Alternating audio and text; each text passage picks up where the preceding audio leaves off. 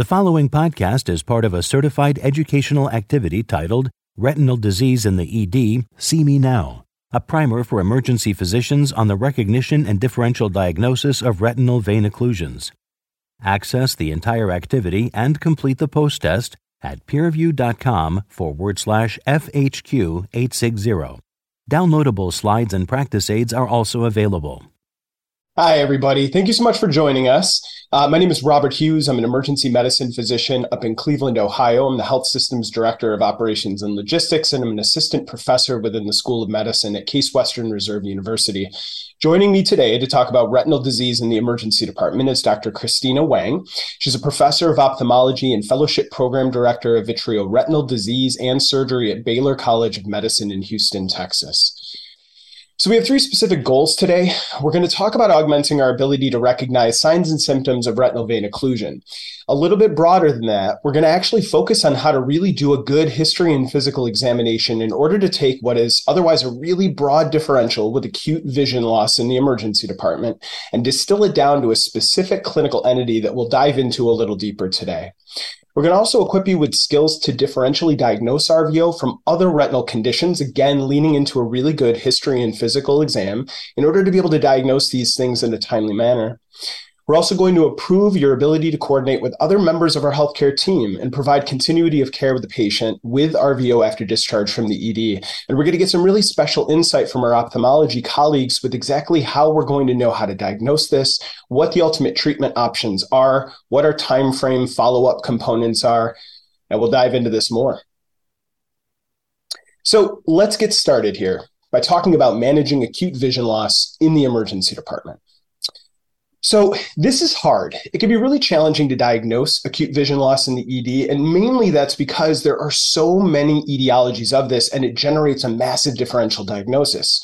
So the question before us is, how do we take this broad differential for a patient with acute vision loss and distill it down into a specific clinical entity that we can act on, treat, get appropriate follow-up? And key to that is going to be early recognition, referral, and treatments that are critical to preserving the patient's vision and ultimately improving their outcomes because a lot of these are very time sensitive pathologies. So, first, we're going to talk about obtaining a history, which I think is one of the most important things in our tool bag as we assess a patient with any clinical entity, but specifically with eye complaints primarily. So, first, we need to really get our hands around a description of the issue we need to understand a couple different components of things. Is it one eye or is it both eyes? Is it painful or painless? Was it whole field or partial field vision loss? Was it more of a blurring or was it a complete cutout of vision? How about the pain quality and character? Or is it painless completely? We need to talk about timing. Was it sudden or gradual in onset? Was it temporary or constant? Do we have stuttering symptoms associated with this? Was it instantaneous or was it slowly progressive? And what was our time frame with which it progressed over? The other thing to consider, and we'll talk about this more, is identifying if this is an isolated eye issue or if this is syndromic, because we really need to consider things like posterior circulation insults that can lead to vision disturbance that can sometimes manifest as what is perceived to be an isolated eye issue, but in fact is a cerebral issue that we have to address separately. So, as we're talking about performing a detailed eye exam, there's a lot of components that go into this. There is the visual acuity, there's pupil exam, we need to do extraocular movements and alignment of the eyes, check in intraocular pressure. We need to do confrontational visual fields, a really solid external exam, a slit lamp exam, which we'll talk about in a little bit here, and an attempt at fundoscopy. And I know we're all kind of laughing looking at fundoscopy in the same way that we look at getting a really good auscultation of heart and lung sounds in the ED as it's busy and bells are ringing all around you. But we have some tips of the trade here that are going to help you do this better at the bedside. I, however, like to simplify all of the content on the past slide into the following. I like to think about my eye exam as before the eye, for the eye, and beyond the eye. So when I talk about for the eye, I talk about ocular vital signs. What's the visual acuity? What's the ocular pressure? Things that I want my team to be able to assess or I will assess dynamically in order to identify the health of the eye in real time. Then I think about what I'm doing for the eye, my testing of the extraocular motions and visual fields, that external exam and slit lamp and fundoscopy. Then I think about before the eye, because we had talked about syndromic possibilities cropping up, causing this vision loss that might actually be more of a systemic problem. So we need to do a good neuro exam. We need an oral pharyngeal and an ear exam. We need to look at the skin and look for lesions. Does a person have maybe a uh, reactivation of herpes zoster and they have more of a syndromic event here? These are all really important components to perform a solid history. But again, it's before the eye, it's for the eye, and it's beyond the eye. Let's take a brief second to talk about a slit lamp. I know the Woods lamp. I've used the Woods lamp. I like the Woods lamp, but I would argue that we should make a good attempt at getting really good at doing a solid slit lamp exam at the bedside because of the amount of information we can glean from it. Now, there's a lot of knobs on a slit lamp, and they're all a little bit different. Different enough that it can be confusing when you first show up to a department and you're brand new and you're trying to figure your way around. And so I simplify this into PPAA. First, figure out how to turn it on. And I know that sounds really silly, but the last thing you want to do is sit in front of a patient and then sort of flounder around for where the power button is. The next, and I would argue maybe the most important, is patient position. This is also your comfort, but the patient's chin not only has to be on the chin rest, but their forehead has to be touching that white band in order to get appropriate depth from the ocular field so that you could do a good assessment. Pupils aligned with that black line just to the upper left of the two. Next, we want to aim the light. Literally, just aim the light. Get yourself into a good position, get yourself in a good depth of field, and then you want to adjust your beam. So power, position, aim, and adjust. This is going to allow you to do a really solid examination. We're going to be able to look at the lids and lashes on an external exam, checking out the periorbital tissues and glands. We're going to evert the lids because we want to make sure there's not foreign bodies, particularly with longitudinal scraping, corneal abrasions that might indicate a retained foreign body. Check out the conjunctiva and sclera, looking for injection or hemorrhage or discharge. Looking at the cornea for abrasions, perforations, a foreign body, like we mentioned checking out the anterior chamber, looking for Snellen flare, a hyphema or a hypopyon, afferent defects on the pupils, and checking out the iris and the lens. As we had talked about before, the history and the physical exam are the crux of what drives our ability to narrow down a differential diagnosis. And we're here talking about central retinal vein occlusion and what we're going to do about that. But all of this combines to allow you to take this very broad differential and narrow it down to an appropriate diagnosis.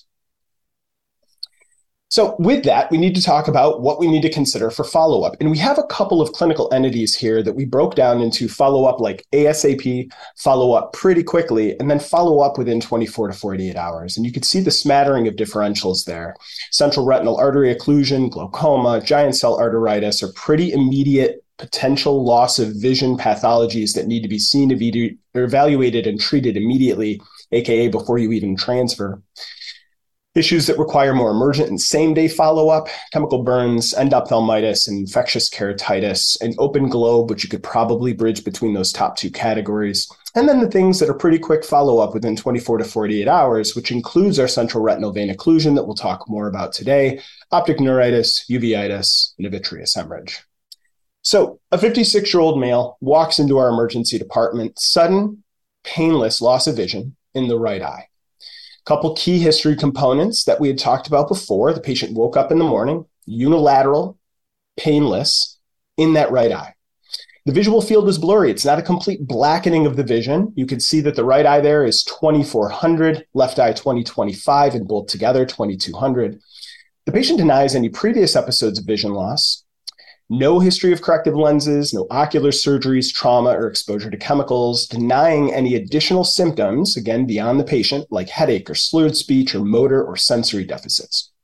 We do a really good history on the patient. We find out that they have a history of hypertension and diabetes. The patient is on dulaglutide and they're on lisinopril. Their hypertension is not greatly controlled. You're able to do a record review and find out that their systolic is relatively consistently between 130 and 165. And there are your initial vitals. A little hypertensive, but otherwise pretty unremarkable.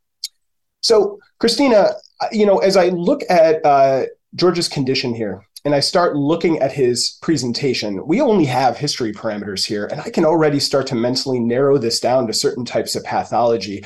What are the things that are starting to crop up in your mind as a specialist in this field, looking at this history with what could potentially be causing his vision loss?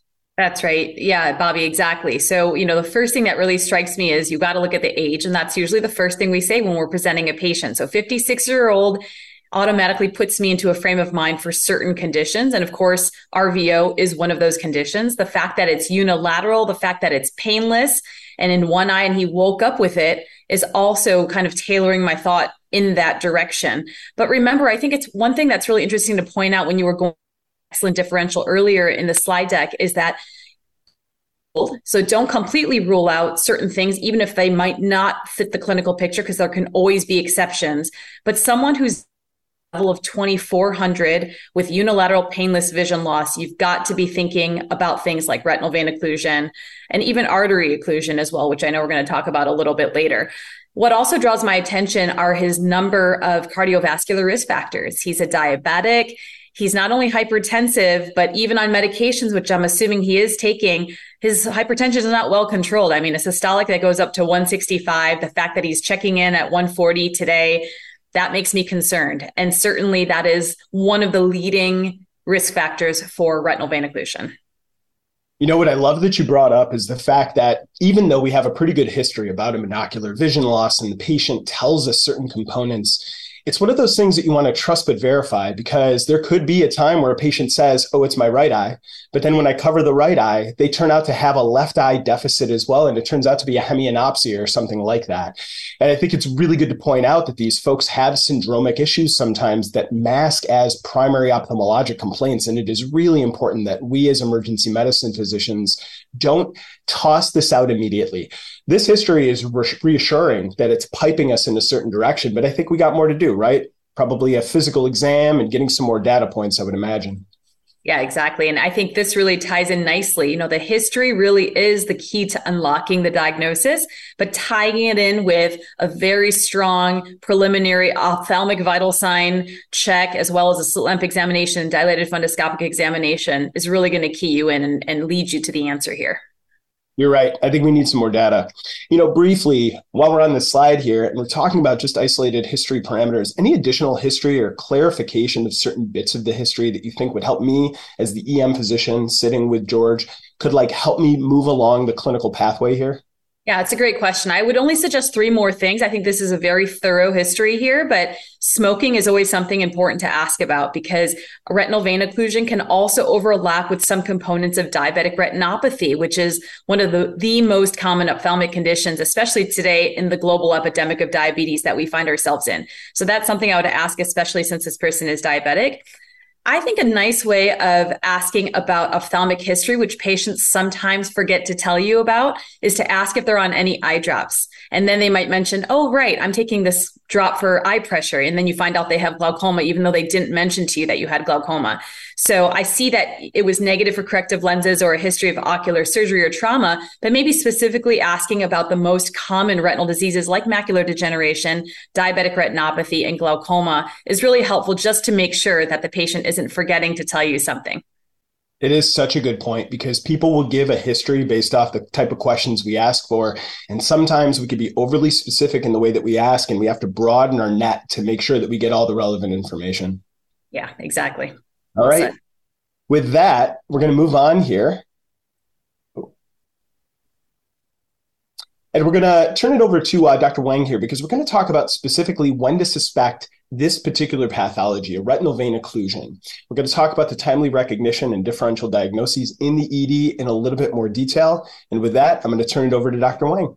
Thanks, Dr. Hughes, for that wonderful introduction. I'm going to lead things into the ophthalmic side of RVO again, taking that history is so, so important. But let's dive in a little bit deeper into what this disease actually entails. And I'll even give you a little glimpse of the cutting edge treatments that we're using for RVO and its complications a little bit later in the deck.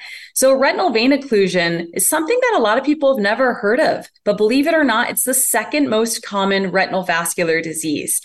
A lot of people know about diabetic retinopathy, they know about macular degeneration, but RVO is something that you should always keep in mind.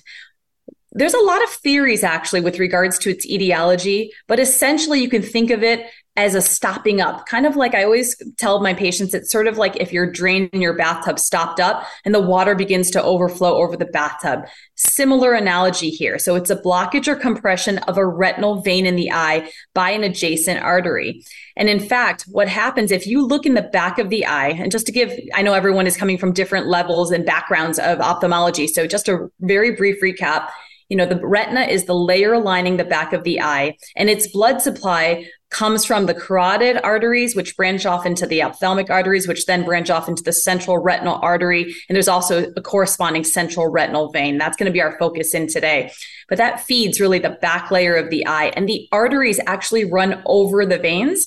And so, for a number of different reasons, if that artery somehow is blocking the drainage of the vein, you end up getting this retinal vein occlusion. And you'll see in some of the pictures that I'll show you a little bit later, you end up getting hemorrhages that basically spill out of these vessels um, just just from true hydrostatic pressure. There's two different categories that you can divide up a retinal vein occlusion into. The first is a BRVO or a branch retinal vein occlusion, and the second is a CRVO, which is more serious. That's a central retinal vein occlusion. And so, really, to define that, really uh, just goes back to whether it's the central retinal vein coming out of that um, ophthalmic vein that is blocked up or if it's one of the secondary or tertiary or quad you know quad branches of that the more common of the two is BRVO, which accounts for about 70 to 80% of RVO cases. But CRVO is not that uncommon. And it's probably actually, it seems higher to a lot of my emergency medicine colleagues because oftentimes those patients have a much more noticeable visual acuity change because it is the central retinal artery that's involved. And that accounts for about two, 20 to 30% of all RVO cases. Finally, there's one other branch that oftentimes falls into the category of BRVO, and that's called a hemiretinal vein occlusion. This is a really striking image. Once you see it, you'll never forget it because nothing quite looks like it, but you'll see hemorrhages exactly along the horizontal meridian of the retina. So it'll either be the superior or the inferior half of the retina with a lot of different hemorrhages. Sometimes we call it a blood and thunder appearance. I'll show you that on the next slide. But that is a, a very rare subtype of RVO that oftentimes is classified as a branch retinal retinal vein occlusion. So again, I mentioned already that RVO is just second to diabetic retinopathy when it comes to retinal vascular disease. It is something that happens quite often, affecting about 28 million people globally. And if you look at the st- age and sex standardized prevalence, it's about 7.7 per 1,000 people for any type of RVO. And you can see the breakdown of 6.4 per thousand for BRVO, 1.3 per thousand for CRVO. The number one risk factor for RVO is age. So the older a patient is when they get to their 60s, 70s, and 80s, the more likely they are to have experienced this at some point. And in fact, one of the papers has estimated that the prevalence is about 5% in patients who are 80 years and older.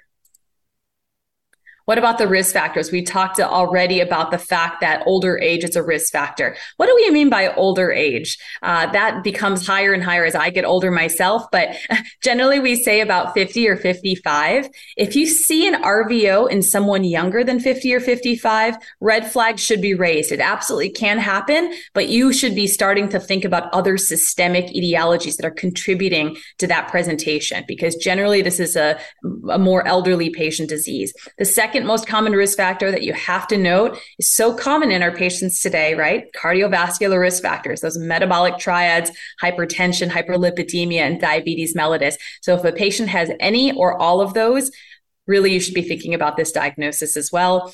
And then the third one I'm going to point out from that list on the left is really any sort of hypercoagulability. And this can be anything from factor V Leiden, for example, or uh, someone who's taking birth control, right? Those can make you more hypercoagulable or abnormal platelet function. So those are things that you should also keep in the back of your mind.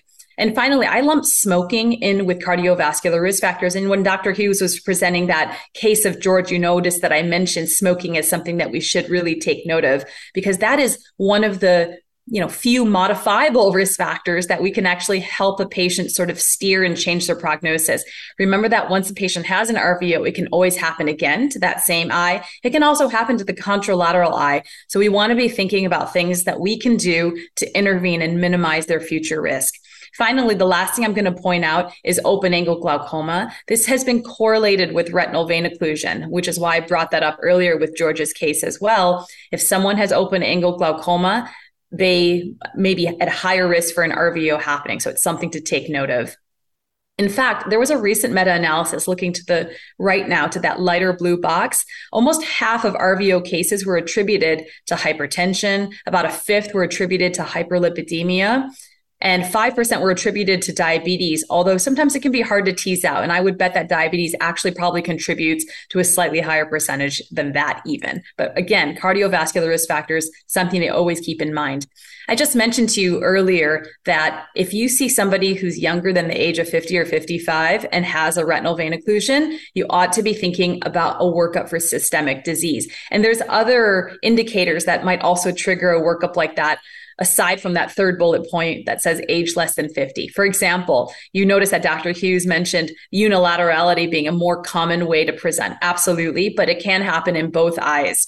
And especially it can happen in both eyes if there's some sort of systemic root cause of that. So if someone comes in and you find that there's RVOs in both eyes, you got to be thinking about a systemic workup. Additionally, if there's any symptoms or signs of systemic disease, right? If they say, hey, you know what, I had two uh, deep venous thromboses last year, that's something that ought to kind of make you think, gosh, does this person need an additional workup? And even remember things like cancer and occult cancer, occult malignancy in the body can also contribute to hypercoagulability. A recent study found that RVO risks, in fact, many studies have found this, that over half of patients with CRVO younger than 50 years had non traditional risk factors like we talked about systemic disease, hypercoagulability, or history of hormonal contraceptives on evaluation. I'll never forget there was one patient when I was in medical school, a very young lady, 20 some years old, came into the hospital, lost vision in one eye. Uh, she was around 2400, very much like the case of George that we saw earlier and they did a complete systemic workup, didn't find anything except that she had been on hormonal contraceptives. So even though that's a rare um, adverse event that can happen as a result of taking these drugs, which are relatively safe, it is something to keep in mind. And I'll always remember that case. Additionally, just to show you one example of a systemic disease, systemic lupus erythematosus, the incidence of CRVO found in patients with lupus is almost four times higher than in a control population in one recent study. So, how do people with RVO present?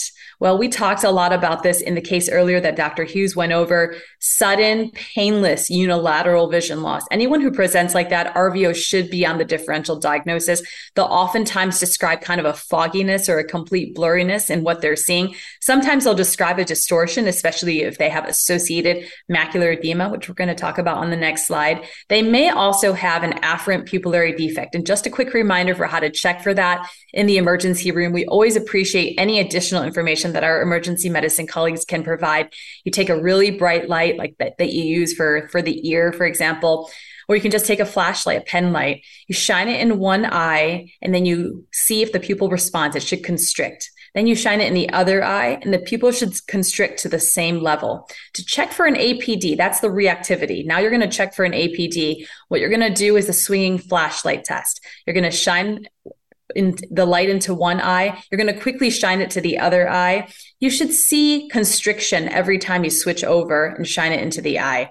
If you don't and you see a paradoxical enlargement of the pupil instead, that is what a relative afferent pupillary defect is. And it really has to do with the fact that the optic nerve is has become ischemic as a result of this disease or another disease. So what you're looking here in the pictures at is the example of a fundus of a normal eye. So the fundus just means the retina, but we mean like sort of the central area, the most critical structures, which include the macula, which is that slightly darker region that's sort of hugged in by the by the main arc, major arcades, and then of course that whiter, uh, yellowish, creamy round area is the optic nerve, where all of the retina arteries and veins are emerging from. So that's what a normal fundus looks like. Compare that to what I described earlier as the blood and thunder appearance to the right right? You can see that definitely does not look normal. What you're seeing there is a whole bunch of hemorrhages from the, you know, the vein. Basically, I told you the hydrostatic pressure because it's backed up, it's clogged up. Basically, all of that blood spills out. You can see that as hemorrhages. You also see those white areas, um, just superior and inferior to the to the foveal center in the macula. There, those are called cotton wool spots. Those are small infarcts of the retinal nerve fiber layer. This is essentially an inflammatory and an ischemic disease at its core.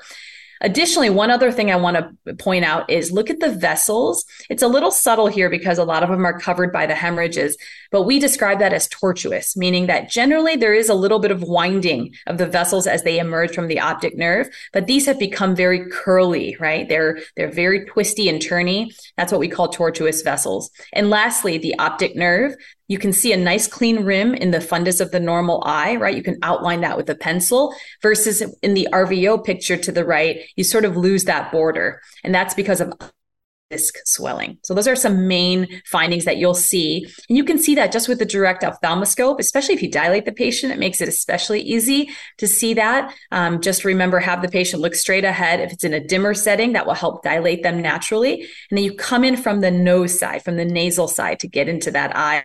And that's looking for some of these features. They don't have to have all of them, but oftentimes they'll have many of them. So we talked a little bit already about some of the complications from retinal vein occlusion. You know, retinal vein occlusion itself is an ischemic and inflammatory disease, and it can cause vision loss just from the actual vein occlusion. But there are also several complications that occur oftentimes uh, subsequently to the initial presentation that can uh, eventually rob someone of their vision, even if they may have presented with good vision initially. The leading one is macular edema. Macular edema sounds exactly what it is. It's basically a swelling of the macula. The macula is a central part of the retina. It's the most critical structure because it's responsible for our central vision. And that happens because of damage to the blood vessels, uh, to the pericytes, to the endothelia, and they are not able to contain the blood vessel contents inside. And as a result, proteins leak out. And then um, by osmotic forces, additional fluid and serum leaks out of those vessels, causing distortion of the shape of the macula and leading to blurry vision or distorted vision. We talked about hemorrhage, we talked about ischemia. There's a couple of other things that can happen in very advanced complications of retinal vein occlusion. And those are those three bullet points on the right in that top row. Those are called proliferative signs of retinal vein occlusion. That's where you have so much ischemia that the body's trying to restore a homeostatic uh, state of state of um, being. And it ends up growing a lot of abnormal vessels called neovascularization. When you have neovascularization, those vessels are bad. They can bleed, causing a vitreous hemorrhage where the back of the eye is completely filled with blood. You can get neovascular glaucoma, a special type of glaucoma where the pressure goes really high as a result of these vessels. And you can even get a retinal detachment, a tractional retinal detachment, where these basically form a scaffold and take the whole back layer of the eye off. So, really serious things which is why it's so important not only for RVO patients to seek fairly quick treatment, as Dr. Hughes said, 24 to 48, 48 hours with a retina specialist, but also for the retina specialist to also be following these patients, especially through the first year or two. Let's talk about macular edema and some of these other complications briefly. So, ma- macular edema happens in about 5 to 15% of patients with BRVO over the course of that first year. Oftentimes, they don't have macular edema upon presentation. They could be 20/20. Their vision could be perfect. Maybe sometimes a BRVO is something that some people even incidentally find. But eventually, over time, they can have this and that can affect their visual acuity. Contrast that to CRVO, which of course I told you affects a larger area, affects all four quadrants of the retina. The majority of those patients actually will have macular edema from presentation, and those patients will need to be treated from the start.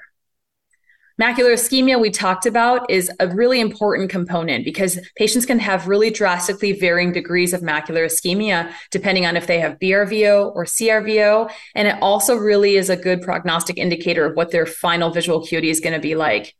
Some patients will not end up regaining vision or will not regaining all of their vision. Some patients will. Some patients will improve. And a lot of that has to do with macular ischemia. Additionally, we talked about vitreous hemorrhage, right? We talked, those percentages um, are, are probably true, but they're comparing different states of uh, time frame. So BRVO patients actually overall have a lower chance of having a vitreous hemorrhage develop compared to CRVO patients. Because CRVO patients have a much more extensive area affected by ischemia, they're much much more likely to have some of those proliferative changes that we talked about, but it can happen in either case. How about some of the imaging that we use these days in ophthalmology? So, for example, on the left, that's a fundus photograph, and that's capturing all of those hemorrhages across the entire area of the retina. That's what you're seeing there. In the middle is something called an OCT. This has really revolutionized our field. It allows us to see a cut of the macula. This is essentially our form of a CT scan, but it's non, um, there's no radiation involved in scanning these patients. And it can show you at a very, very detailed structural level what's going on with the macula. You can see those areas that are dark represent areas of fluid in the macula. That's macular edema. And finally, to the right is fluorescein angiography, where we injected dye in a patient's vein and we see where that that dye goes. And you can see, first of all, the tortuous veins, right? They're much more curly, much more twisty and windy than normal vasculature would be. Sometimes we can also use fluorescein angiography to note neovascularization, and that will show up as really bright white areas. Same thing for BRVO, just to point out some subtle differences. You can see here in the fundus photograph on the left, the hemorrhages are only very distinctly along the superotemporal arcade of this patient, right? They're all sort of in that quadrant. They're not anywhere else. Anytime you see that sort of distribution, you know it's going to be likely an RVO. Diabetic retinopathy wouldn't cluster in just one quadrant like that. And that's really highlighted by the fluorescein angiography to the right, which is showing all of those sick vessels that are leaking. That's why it's brighter in those areas because the dye is leaking out of these vessels that have been impacted by inflammation and ischemia. So the differential diagnosis of RVO is long and, and, and complex. We're going to talk it about some of the most common ones with some overlapping features and how you can carefully distinguish between these. So just take a look at this list. And this includes amaurosis fugax, right? Someone losing vision suddenly. It's also painless. It's often also unilateral. Diabetic retinopathy can look like RVO with those hemorrhages and cotton wool spots, but we're going to talk about some ways to distinguish. And the ones I want to focus on on my last couple of slides here for my section before I hand things back to Dr. Hughes are on this image. So CRVO is on the left. This is our focus for today. We already went through the risk factors and sort of some of the findings that we see. But what about the one in the middle, central retinal artery occlusion? It looks a lot different, but it presents very similarly. Painless, often unilateral, vision loss can be around the same level of vision loss as a CRVO. How do you tell the difference? This is really where it's important to, if you can, get even a limited glimpse of the retina. There's not going to be very many hemorrhages, if any, in a CRAO. You're going to see a pale fundus instead. See how white it is? We call that central area a cherry red spot. What that is, is just the foveal center where I showed you is usually a little darker. It looks um, more red here because the surrounding retina is all whitened from the ischemia. So you're going to see a very different appearance here. Additionally, the vessels are not twisty and windy. They're not tortuous. In fact, a lot of times they're attenuated because this condition is related to the cardiovascular risk factors, usually like severe hypertension, diabetes, etc. CRAO is important to distinguish between CRVO because CRAO becomes an emergent condition. This is something that needs to be sent to the nearest stroke center if you're not a stroke center, because sometimes there are some limited interventions that can be possible for these patients. And finally, to the right, amaurosis fugax can also present in a very similar way. Again, they can have loss of vision that's painless, often affecting one eye. Most commonly, this is due to some sort of ischemia from the carotid arteries or even beyond. These patients also need an immediate stroke workup. So distinguishing CRVO from CRAO and amaurosis fugax very important. And you can take a look at these charts for further details on the slides that you're able to download. Some of the other conditions that sometimes are, are confused with CRVO include the ones that you see here. Now, these are usually same day types of referrals. So they oftentimes can leave your ER, but they need to go see a retina specialist either immediately in the case of a retinal detachment or in the next couple of days in the in the situation of diabetic retinopathy and wet macular degeneration but these look a lot different you know for example retinal detachment there's oftentimes very few hemorrhages or no hemorrhages at all you'll see the retina actually mobile when you're looking at it through the direct ophthalmos- ophthalmoscope. For diabetic retinopathy, you can often tell just by the distribution and the types of hemorrhages that you're seeing. It's not quite a blood and thunder appearance. It can look a lot like RVO, but oftentimes patients may not have a sudden change in visual acuity unless they have something like a vitreous hemorrhage or something more advanced like that. And finally, wet macular degeneration. Oftentimes, you're going to have a history, a long history, oftentimes, of dry macular degeneration.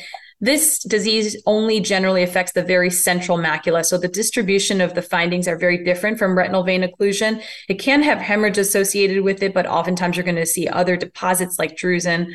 Um, and the patient, like I said, often knows that they have a history of this disease.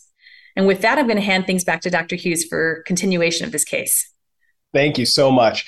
You know, it's November, so I think it's probably good to be thankful for the fact that we have colleagues in other specialties that can educate us on the depth of stuff and the, the knowledge field that sort of stands before us, particularly with this type of clinical etiology. This is one that we find and we go, it's a thing. And then we, uh, you know, get appropriate follow up. But I think it's beneficial to know the depth of stuff that needs to happen for a person like this, because I think one of the main issues for us as an ED physician with this particular pathology is risk identification and risk mitigation, because I think that really is the crux of what the pathology is. So going back to George's case here, we're going to talk about some of his physical exam components. We already had the visual acuity, 2400 in the affected eye, 2200 uh, globally, and the unaffected eye is okay, so we know it's monocular. Patient's blood pressure was a little elevated, 140 on 78. The pupils are equal round and reactive. And there's the balance of the assessment, including an IOP of 18. Uh, so, Dr. Weng, you know, of all these vital signs, is there anything particularly concerning besides the acuity? Are there other things we should be looking at to help narrow down the etiology of the vision loss here? No, I don't think so, uh, Dr.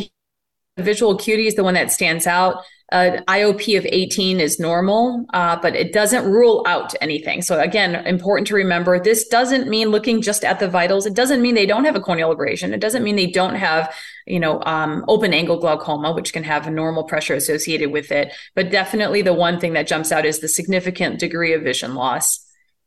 Yeah, I agree. And I think one of the things here to note too is that we are getting the totality of ocular vital signs on every patient who has an ocular complaint. We're checking that pressure, we're checking their acuity because these things matter as you build them up all together to tell the story.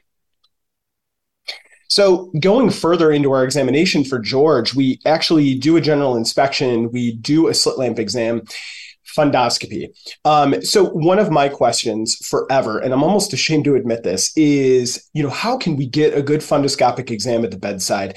I was absolutely floored to learn, and I'm ashamed to admit it, that using a smaller aperture in a non dilated eye gives you a better view. And it has completely changed my practice at the bedside.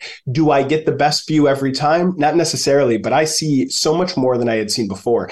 Dr. Weng, any other pearls on getting a good fundoscopic exam, given how important it is in a pathology like this?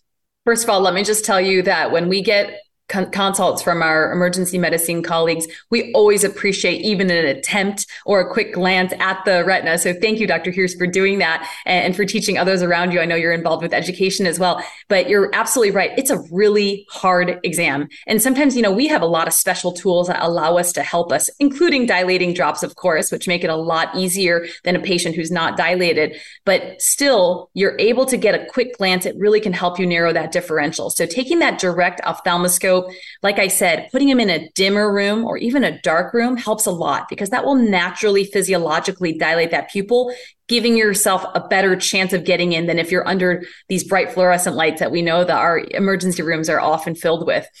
Another thing to do is have the patient look at something. So they're not moving around. You're not chasing a target. I like to give them a big E sign, or if they can't see that, just put something a little bit closer to them and tell them to stare straight at that. And then if you come from the nasal side, as I mentioned, that's going to give you the best look at the optic nerve and the macula. Uh, if you co- approach them nasally instead of coming straight on, you want to approach them just from their nasal side. Oftentimes, you'll get a better glimpse. Some of my emergency medicine colleagues also feel comfortable using dilating drops, you know, um, as long as they don't have a history of narrow angle glaucoma or any particular allergies, which are very, very rare to dilating drops. If you just put a drop of phenylephrine 2.5% or tropicamide 1%, oftentimes those are also laying around and in the emergency room, that's going to give you a much better chance as well. And also give us a head start for when the ophthalmologist comes down to consult the patient.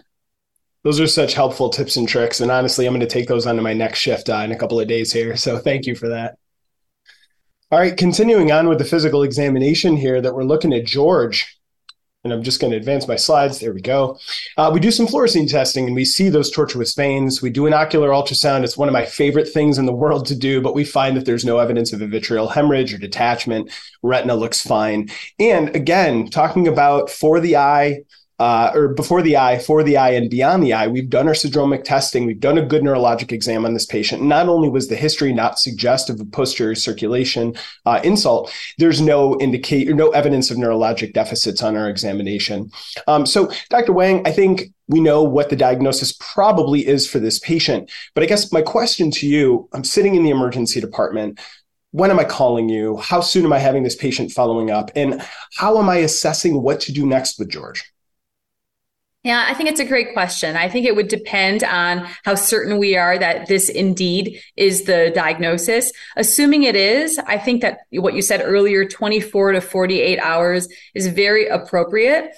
Um, I know that it looks very frightening, but oftentimes, believe it or not, uh, there's not much we can do besides the medical management. One thing you can immediately do, and I think it never hurts to, for the patient to hear this again and again, is to say, you need to follow up with your primary care doctor. Even if they don't have a history of cardiovascular risk factors, I can't tell you how many people go and they found out they had a systolic of 150. They found their HbA1c to be nine. they had no previous diagnosis. So it can be a chance to intervene and truly make a difference in someone's long-term prognosis. I think it's also really important to do things like counsel smoking. You know, they're not going to stop just because you tell them once in the emergency room. But if they hear that from you, Dr. Hughes, and then they can, they're definitely going to hear it from me when they come to my office. They're much more likely to think, gosh, if two doctors have told me this, I, I ought to start thinking about a cessation plan. Moving on in our lecture here, let's talk about the referral and let's talk about continuity of care and let's talk about it beyond just retinal vein occlusion because I think it's really important as we sit here understanding that the risk factors are our emergency medicine's main domain of the ability to identify and help mitigate by alignment with care specifically with the primary care physician as well as partnership with our ophthalmologic colleagues not only is diagnosis of something like this important, but the smoking cessation, diabetes, hypertension, hyperlipidemia, and connecting patients to care is really the main thing that we need to do. So for this pathology specifically, yes, we need the 24 to 48 hour follow up. We need a treatment goal of managing this edema we need that prompt referral to a primary care physician. And then we really need to identify the people who are in particular high risk pools. Just to reiterate what Dr. Weng had said earlier, patients under the age of 50, people who have specific hypercoagulable states, these are folks that we have to focus on because these are the folks that early intervention is going to help mitigate some of those long term and longitudinal complications that arise from their additional pathology that put them in a position to have this so young or in such a way. So, one of the things that we really need to talk about and I think we all share this concern is the barrier of alignment with care. It is not just primary care access points. And I know that we see uh, articles all the time of folks that are stopping taking primary patients. We have challenges with getting alignment with certain subspecialties, and a lot of that is limited just by virtue of capacity. And so I think one of the important considerations for us is know your system, understand what resources are available to you, understand whether you have a partnership with an academic facility that has access to ophthalmology in a 24 hour fashion rolling, like our health system is very fortunate to have understand what your pipelines of connection are. And if you don't have connection for these pipelines, these are things to bring to your C suite to get folks to understand the need. And it is not just ophthalmology, it is primary care specifically, because again, leaning into what this pathology truly illustrates is a need for us to identify and manage risk for the patient.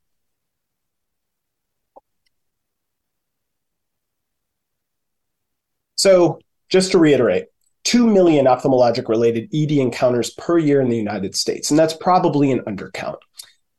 Almost 75% of those folks are going to need follow up in an outpatient clinic, except only 25 to like 40% of those people are going to actually get their follow up aligned. And that's a problem. It's a problem access. It's a problem of connection to the healthcare system. And we as emergency medicine physicians can really serve a pivotal role in helping to connect folks to this. Making sure that you lobby your C suite for access points is very important. All right. With that, I'm going to turn it over to Dr. Weng just to talk about some of the treatment options we have in the final few minutes here. And then we're going to be really excited to answer some questions that you all have. Thanks, Dr. Hughes. Well, as I mentioned earlier at the start of the presentation, we have come such a long, long way in ophthalmology, especially in retina care for our most common diseases. And of course, one of those is retinal vein occlusion. So you heard me mention earlier that in general, the number one point of management for all patients affected by RVO is going to be medical management. But one of the most common complications of RVO is development of macular edema. And for that, we treat macular edema these days with something called anti-VEGF. Anti-VEGF is something that a lot of doctors now are familiar with because a ton of patients are getting these for all sorts of indications. Anti-VEGF agents are injections of medicine, a small amount of medicine into the vitreous cavity. You can see the image here. We're going through the conjunctiva and sclera, the white part of the eye.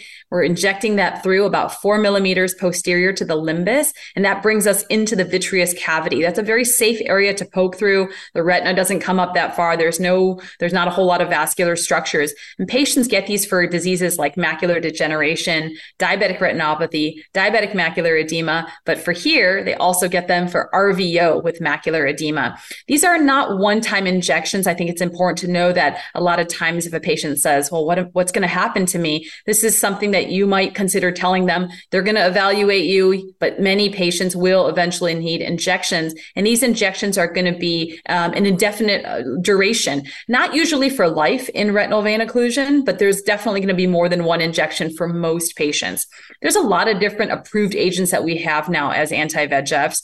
And some of them are ranibizumab and aflibercept. These are part of what we call the first generation anti-VEGF agents. There's also one second generation called the um, that was just approved for retinal vein occlusion a couple weeks ago, actually hot off the press. We have another second generation anti-VEGF called high dose of aflibercept, which is four times the strength of our standard aflibercept that uh, is not yet approved for uh, retinal vein occlusion, but likely will be in the near future. So a growing number of medications to choose from, but fortunately, all of them are ge- in general very effective for these patients. There's been many studies, Bravo, Cruise, Copernicus, Galileo, that have looked at ranibizumab and aflibercept for this treatment that have been able to improve patients by 15 letters or more on average um, when they come in with macular edema. And that's because they're able to restore the natural anatomy of that macula and get rid of that fluid and swelling.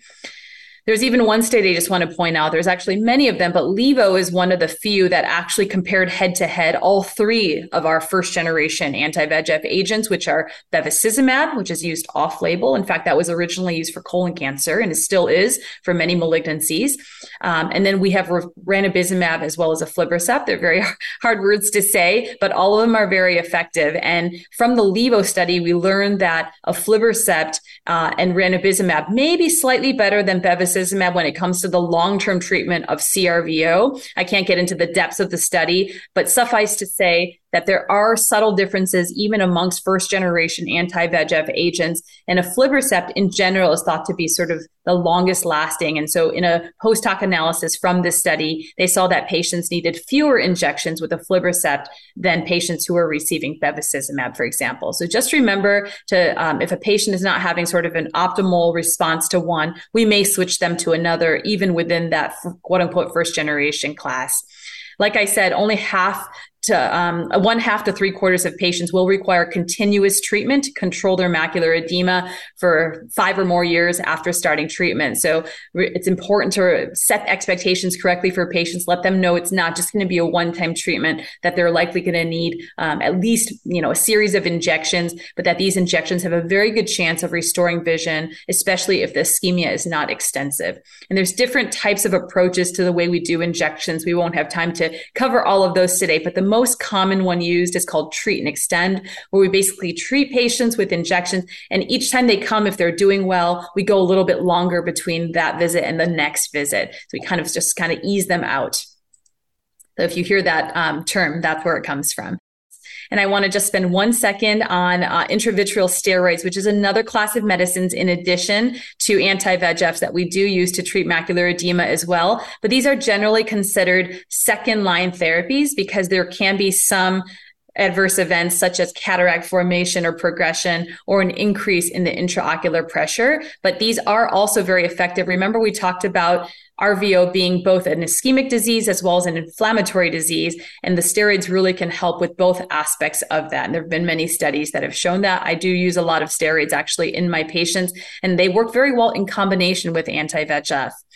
Additionally, for those patients with neovascular presentations or complications. Remember, I told you that they can get neovascularization where there's abnormal growth of vessels, and that can lead to vitreous hemorrhage. It can lead to tractional retinal detachment. They may be receiving laser in their eye, something called panretinal photocoagulation, where we basically treat the retina and drive down that VEGF uh, stimulation in the eye.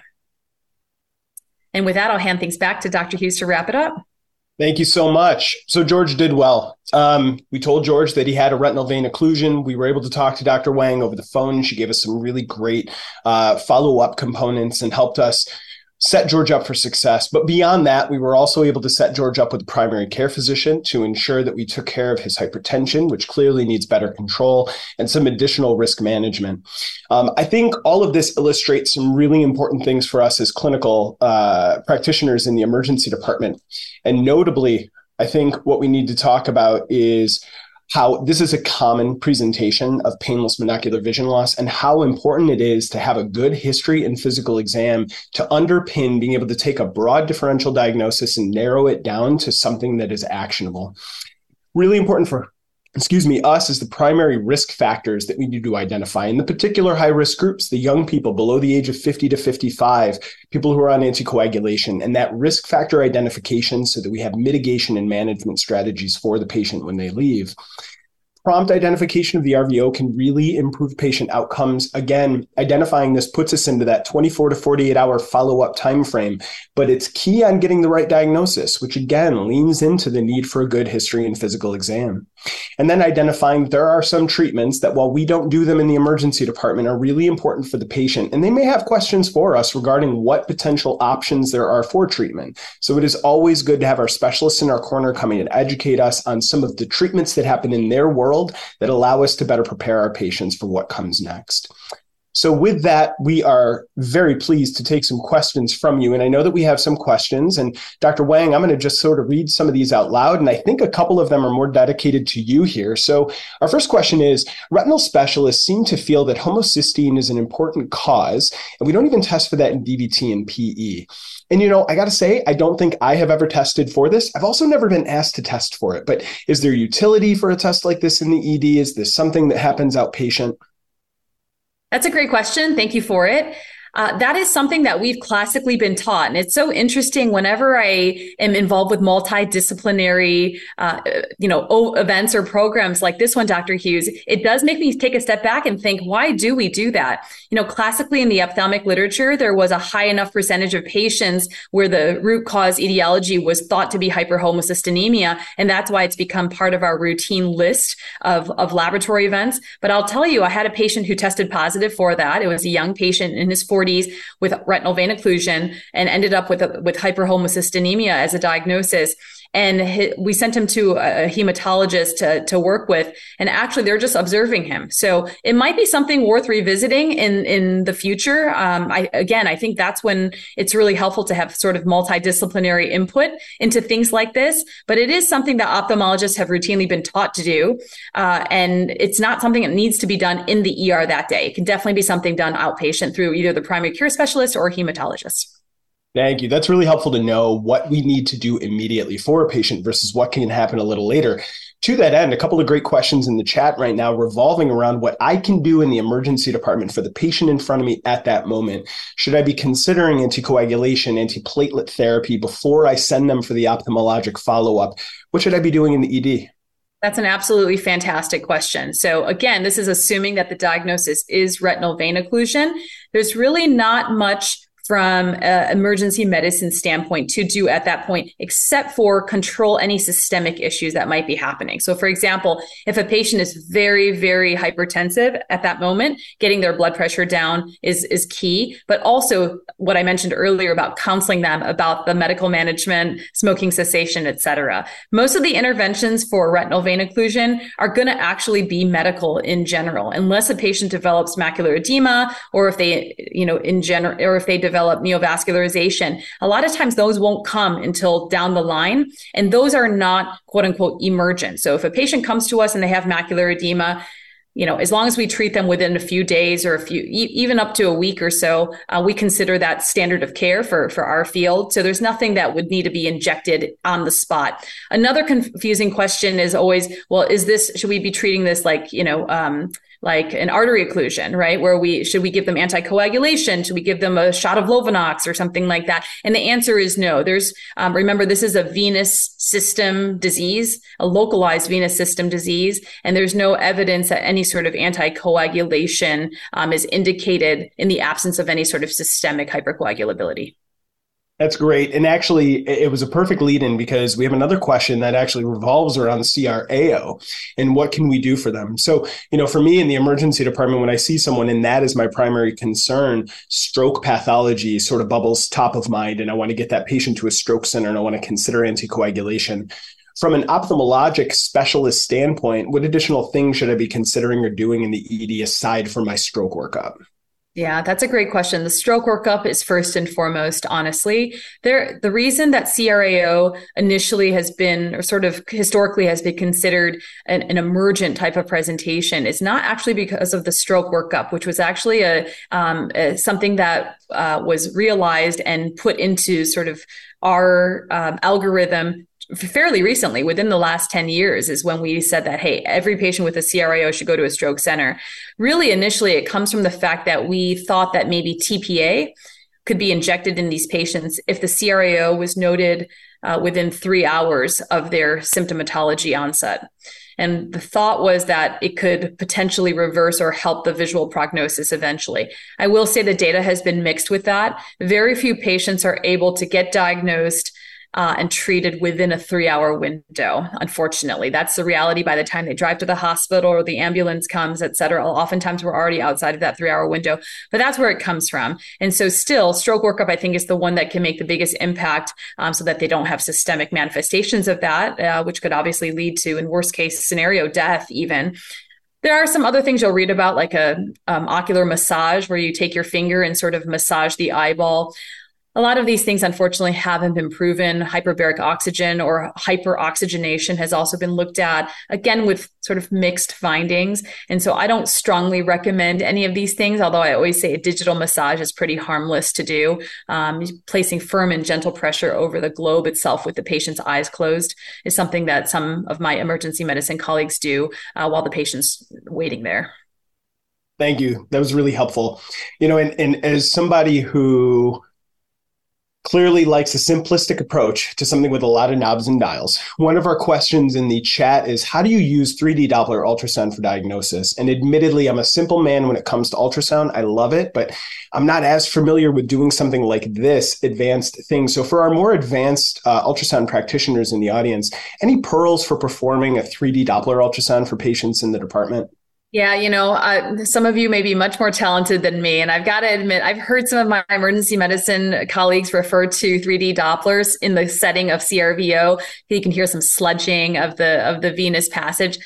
I think that would be extremely remarkable. Uh, none of us in ophthalmology, I can tell you, use ultrasound in this setting. The only setting we would use ultrasound for in this setting is if someone had a vitreous hemorrhage meaning that the entire vitreous cavity was filled with blood as a result of CRVO or diabetes or whatnot. And we weren't able to get a glimpse of the fundus itself, of the retina itself. And if you can't get a glimpse, you don't know what's going on back there. And that's where we really heavily depend on ultrasound so that we can actually see what's happening in the eye and get a better idea. Is this a retinal detachment? Is this, uh, you know, what, what's actually happening? So in terms of direct usage for diagnosis, I, I actually do not um, have familiarity with that because we don't use it in our field.